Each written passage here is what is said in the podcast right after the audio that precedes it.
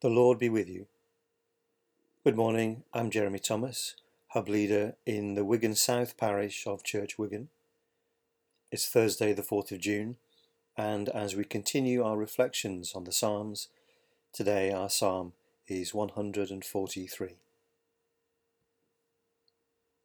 Hear my prayer, O Lord, and in your faithfulness give ear to my supplications. Answer me in your righteousness Enter not into judgment with your servant, for in your sight shall no one living be justified. For the enemy has pursued me, crushing my life to the ground, making me sit in darkness like those long dead. My spirit faints within me, my heart within me is desolate. I remember the times past. I muse upon all your deeds. I consider the work of your hands. I stretch out my hands to you. My soul gasps for you like a thirsty land. O Lord, make haste to answer me. My spirit fails me. Do not hide your face from me, lest I be like those who go down to the pit. Let me hear of your loving kindness in the morning, for in you I put my trust. Show me the way I should walk in, for I lift up my soul to you. Deliver me, O Lord, from my enemies, for I flee to you for refuge. Teach me to do what pleases you, for you are my God. Let your kindly spirit lead me on a level path. Revive me, O Lord, for your name's sake. For your righteousness' sake, bring me out of trouble. In your faithfulness, slay my enemies, and destroy all the adversaries of my soul for truly I am your servant. O God, make speed to save us. O Lord, make haste to help us. Words that are said and responded to near the beginning of the evening prayer service in the Book of Common Prayer. Familiar to generations of people as part of the worship of the Church of England. We may not hear the exact words in Psalm 143, verse 7, but the same sentiment is surely there, where a more ancient cry from the heart of David, author of the psalm, resonates through the ages to our hearts and minds. Hear the call as he leads us. My spirit faints within me, my heart within me is desolate.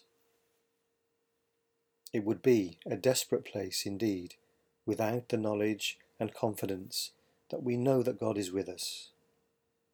David recounts the times where he has seen the work of God, and he prays, in confession of his failings, in worship of the worth of God who is active in the world, and in sure hope of God who will be there for him in his need in the week of Pentecost, as we celebrate the presence of God poured into all who are followers of Jesus, his disciples. We have more than confidence. We have faith that, like David's, as his spirit within failed him, when he stretched out his hands in supplication, he knew that the Spirit of God would guide him on a level path. Psalm 23 calls that way the path of righteousness. On that path, we commit to do God's will. Led by the Spirit of God, our task is clear, as David prays, that God teaches us to do what pleases Him. And today, we have it much easier than David, in that we know Jesus, and He tells us very simply to love God and to share his love as we love our neighbours.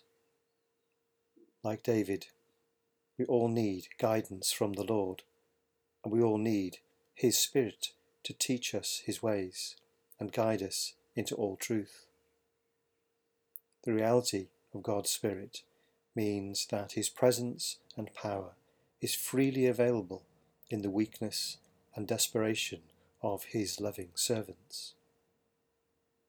May we acknowledge God in all things, knowing that he will teach us his will and lead us in his paths of perfect peace. Let us pray. Together with disciples of Jesus across Wigan, throughout Liverpool Diocese and around the world, we pray in the words that Jesus taught us. Our Father, who art in heaven, hallowed be thy name. Thy kingdom come, thy will be done, on earth as it is in heaven.